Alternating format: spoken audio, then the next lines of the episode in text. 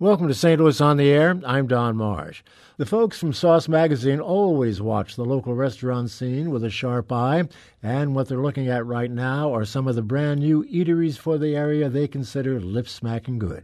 Joining me in studio for our latest edition of Sound Bites are managing editor Catherine Klene and staff writer Matt Sorrell. Thank you both so much for being with us. Good to see you again. You too. You Thank too. you. Seems like only a week or two ago.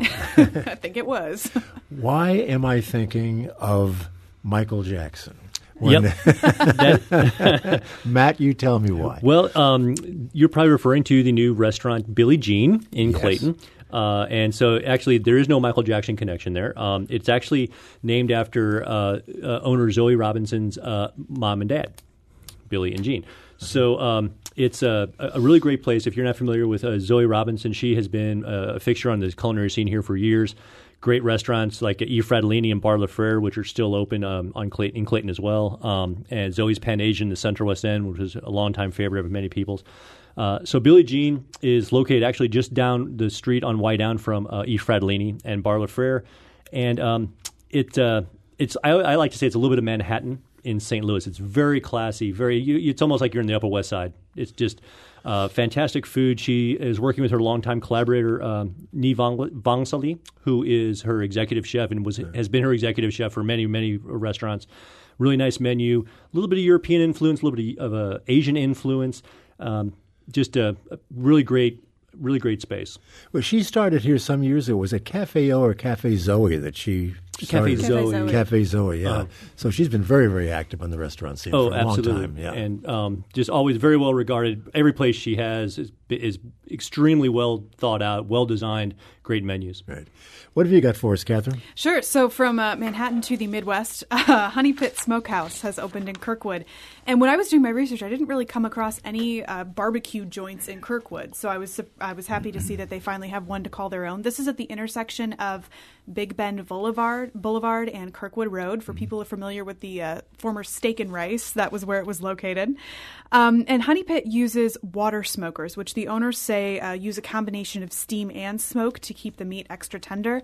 We really liked it. Uh, I really, I personally evaluate barbecue places based on meat first. I'm not a big sauce person, even though there are very good sauces out there, but I find they cover all manner of sins in terms of uh, how to smoke the meat. Which is what they were designed to do by the Ex- French uh, centuries ago. Exactly. So, um, but I found all everything there sauceless was wonderful, and their house sauces were good too. The ribs were perfect. They had a sticky glaze on the outside and that perfect pink ring. When you tear into them, you can tell it's been in the smoker for several hours. The meat just barely clung to the bone, but still enough that you could pick it up and not have the whole thing fall apart. Um, turkey is usually an afterthought at a lot of barbecue joints, um, but we were impressed here. They, it traveled from Kirkwood to our offices downtown, sliced. It was still tender, it was still juicy, it was perfectly smoked. Um, and we also really liked the hot links that they do. They seemed highly seasoned with a lot of different spices, Louisiana spices. I felt like there was a lot of paprika in there, and it had a nice snap when you bite into it. I hate it when you bite into to barbecue sausages and they just kind of mush. This Yeah. was, this was a very pleasant texture. Um, sides wise, we are suckers for any battered, battered seasoned French fry, and these did not disappoint. Uh, we were also pleasantly surprised by the cornbread muffins. They're light, they're slightly sweet, uh, and they were both great for sopping up any leftover sauce or drippings on the on the pan. So. A little bit different, uh, Matt, than Mexican cuisine. Uh, quite a bit different. Uh, the next place I'd like to speak about is uh, Casa Juarez Mexican Town, which is uh, in the Maryland Heights area, and um, it's uh, Mexican Town is a very apt description. It's a huge space, about eleven thousand square feet. Used to be a, a restaurant called Rice Bowl. Uh, most recently, uh, and they have about 250 seats inside, 120 seats outside for when the weather warms up. Uh, huge menu of, of, of Mexican food. These are the folks that used to uh, own uh, Chihuahuas uh, and uh, just down the road from from here, and uh, really impressed with. Uh, some of their offerings, like their tacos, um, they have a really nice range of fajitas as well. And bar wise, they offer tequila flights, but they also offer margarita flights. So you can get a flight of three different mar- eight ounce margaritas uh, made with various tequilas and other ingredients. So that's a, a nice a nice ad there as well. And um, uh, they just opened last week, and from what I understand, they have been packed uh, since they opened the doors. And Catherine, more more activity on Cherokee Street. Indeed, and uh, unlike the 11,000 square foot space in Maryland Heights, this place is teeny tiny. It's called Parm Pasta and Sandwich Company. You'd expect this place to open on the hill, not Cherokee Street. They do a lot of classic Italian sandwiches. Um, in the space that it's in on Cherokee has been an incubator for a lot of establishments there. It was formerly the home of Little Little Dipper Sandwich Shop and also Teatopia, which has since moved down the street to a bigger space. It's very small, only takeout. They have a half dozen Italian sandwiches to go. We really liked the eggplant parmesan. This is not a pretty sandwich by any means. It's a messy, sloppy, cheesy, tomatoey thing that you really should have a fork for. Um, but it's so fun and it's so good and so indulgent. And the meatball sub was another favorite. The the meatballs are, are really tender and, and flavorful. They they stand well on their own, but they're great in the sauce. Um, you definitely won't be able to finish a whole sandwich, but you'll have a wonderful, messy time trying. Uh, I'm going to bet that the uh, eggplant parmesan sh- sandwich is not served on Wonder Bread. No, it's served on a giant hoagie roll. as it would have to be if it's exactly as, as, as, sloppy as you say. Is this uh, time of year an unusual time of year for restaurants to be opening? I mean, it's the, the weather's unpredictable. It's cold, um, and yet we have four four of them here mm-hmm. that uh, are just opening.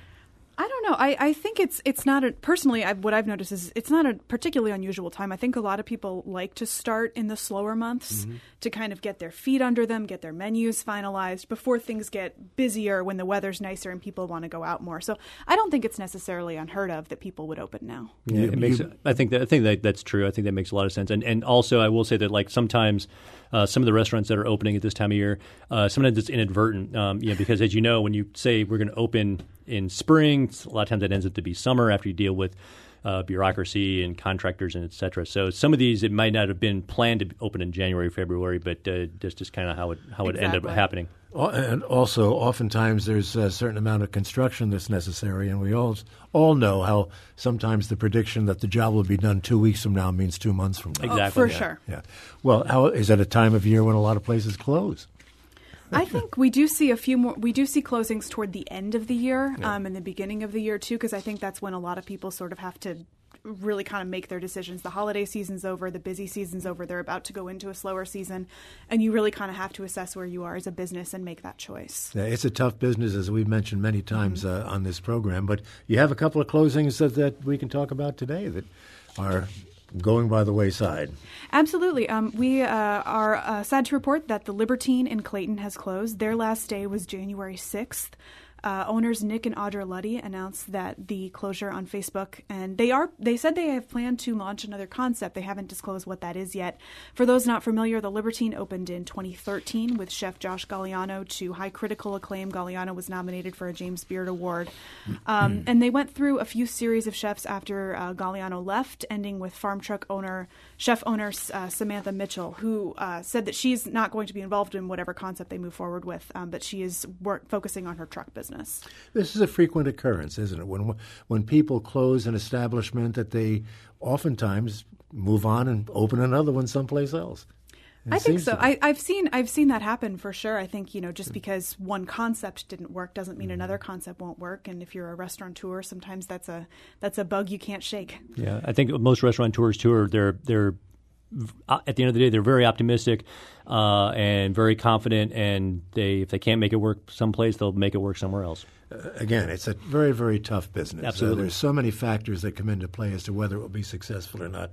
I, I read someplace or heard someplace that the average life of a restaurant in this country is only about seven years, maybe even a little less than that, and that takes into consideration places that have been around for a long, mm-hmm. long time. Yeah, I, I, yeah, I've, I've heard various numbers: five years, seven years. I'm not sure what the if there is an official number out there, but um, yeah, I, I, will say that it's got the, the cool thing about the restaurant business is it is very hard, but there's always some dreamer out there who's willing to say, I, I think I can do this. And uh, so there's never a lot, a lot, we might have a lot of people closing, but there's always plenty of people willing to step Absolutely. in and open a place up. right. Well, you, uh, Matt, you had a restaurant, that, the Mexican restaurant that is opening. Uh, you mentioned earlier. Now we have one that's uh, is, closing. Yeah, um, Milagro uh, Modern Mexican in Webster Groves. This is owned by uh, the Tilford Restaurant Group, who also own the Mission Taco joint um, restaurants. Uh, they've been in Webster for about eight years, and they're going to be closing on March 24th. Main reason that the owners gave was uh, it's, it's a bad location. It's very it's no there's no visibility from the street. It's a little hard to find. They've been struggling with this issue since they opened. Um, so they are closing, but uh, good news is they are going to be reopening. They're right now they're actively searching for a space. They want to stay in that general kind of corridor of Rock Hill, Webster, Kirkwood, Maplewood area, somewhere around there. But they uh, they do plan on opening another one. And what about Water Street in Maplewood, Catherine? Water Street in Maplewood did uh, actually close up shop yesterday, January 30th. Uh, Water Street opened in 2011 with owner Gabe. Is it Kveton, Matt? Am I saying that right? Yes, that's, Kveton? well, that's how I say it. So we'll- Apologies, Gabe, if we're saying it wrong.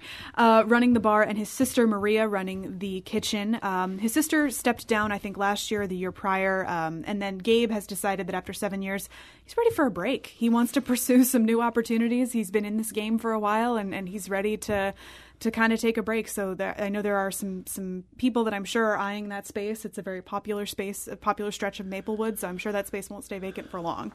And they're getting ready to lock the doors at Wasabi downtown. Uh, yeah, actually, uh, today is the last day for the downtown location of Wasabi uh, on Washington Avenue, and that's actually their flagship location. It was the first one opened in 2003, uh, and actually, according to CEO John Kim, um, it's actually going not going to be closing forever. It's another situation where they're actually just looking for a better space um, that uh, is going to make the concept work a little better. So right now, they're looking hopefully Midtown, maybe Central West End, uh, and they're going to be opening up two new Wasabis this year. Uh, and that might might be one of them.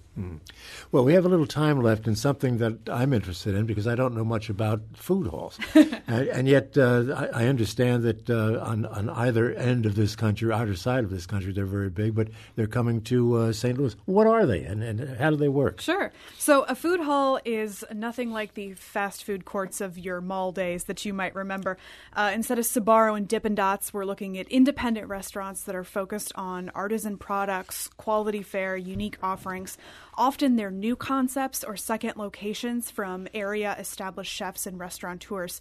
So one that recently opened, and Matt, you just visited there, uh, was the Eatery downtown at One Metropolitan Square, right? Right. Uh, they op- actually opened up for business um, this week, and right now they have three uh, three concepts that are uh, taking up in the space, uh, and they're going to have two more hopefully by the end of this year. And uh, it's it's in the old Kemoll's space when Kemoll's was still located on that ground floor of, Oh, yeah. uh, of One Met Square. Uh, so yeah, it's a it's a great chance for people to come in, get a little bit of little bit of everything. You can go in there with a group. And it's not like going to a restaurant where you're like, oh, I, I want to do Mexican today. Well, no, I want to do burgers. You can kind of go and everybody can get something and then sit down there. It's a good sized space too. It's about hundred seats or so. Hundred seats. Well, that's uh, will accommodate hundred people or so. I, would- I, would- Exactly. I, would, I would guess. Um, do you think there is any issue at all with basically competitors shoulder to shoulder in, in spaces like this? I think it goes back to um, that camaraderie that I feel like we talk about every other time we're on right. air. Right, right. uh, you know, the, uh, a rising tide floats all boats, um, especially when you're looking at places like City Foundry, St. Louis, which is opening next year on Forest Park Parkway, right near that IKEA space and and uh, the the old uh, Falstaff Brewing space. There's seven tenants that are lined up there. They're all pretty well known names in the in the St. Louis restaurant industry. And if they all are successful, they're bringing in more people. They're they're getting people that'll say, "Oh, I haven't tried that one yet. I have tried this one. You go get this. You go get that, and we'll mm-hmm. share." So I think the the more they work together, the more the bigger crowd they they draw. Yeah, uh, absolutely. I, I would think it'd be, be- excuse me, uh, Matt. I think mm. it's somewhat complicated if you have a number of different tenants under one roof. Just you know, figuring out how you're going to pay the rent, who does what. I mean, that's got to be an issue. I think it you and you know better than me on this, Matt. But didn't uh, there, there's the contracts arranged with the companies that own the food hall? There, that's sort of lined out for them, right? Right, and there's also not going to be direct competition. Like you're gonna going to have two burger places or you know two chick, fried chicken places. You know the the the the themes are spread out, uh, so there's not a lot of direct competition. Uh, but I I mean I I think it, the competition raises everybody's game, so I think it's a good thing. Right. Well, we've got another one here that you want to talk about, Catherine. The City Foundry? Yeah. Yeah, so as I mentioned, there's they have seven local tenants that they've recently locked in um, that we're excited to see what they do. So Matt Borchardt, he owns Edibles and Essentials. He launched Essentially Fries, the food truck, and he will be opening Essentially Tacos inside City Foundry. And if anyone's been to Edibles and Essentials and had their tacos, we're excited to see what he can do with those. Um, Natalie DeBose, who owns Natalie's Cakes and More, will be opening a small area inside the uh, food hall as well. Michael Friedman, who was formerly the executive chef of Retreat Gastropub, will be opening Lost and Found, which is a burger and pizza concept. Uh, Tamara Keefe and Frank Ubli will be opening another location of Clementine's Creamery. I think that makes the the fourth one for them. I think that's right. Yeah. Uh, Brendan Marsden, who owns White Box Eatery, will be opening sister uh, sister restaurant that's sort of centered on salads and lighter fare.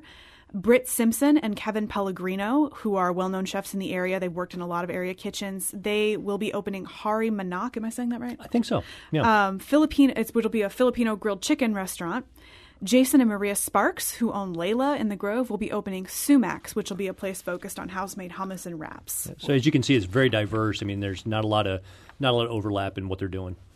And very crowded. I would think. I mean, that's a lot of establishments again under under one roof. We've seen some of the renderings that the that the uh, company that's running City Found is it JLL, Matt? Yes. It, oh no, no. That um, uh, JLL is the eatery. Oh, the eatery. Okay, but we've seen some renderings of the space, and it's massive. Isn't that? Uh, I forget the square footage off the top of my head, but it's it's a massive space. There's going to be plenty of room to move around and, and get to sample In everything. In fact, when they the first phase of that project's opening in spring of 2019, or excuse me, summer of 2019, and at that time they're going to hopefully open with 15 total um, stalls uh, and another five to come after that for a total of 20. So it's working well on the East Coast and on the West Coast. So uh, why St. not? Louis's why not. St. Louis? It is our turn. Eventually, everything comes to St. Exactly. Louis. Catherine Klene, thank you so much. Matt Sorrell, Sauce Magazine. Great seeing you again. We'll see you in a couple of weeks, I guess. Thank, Thank you so much. Thank you.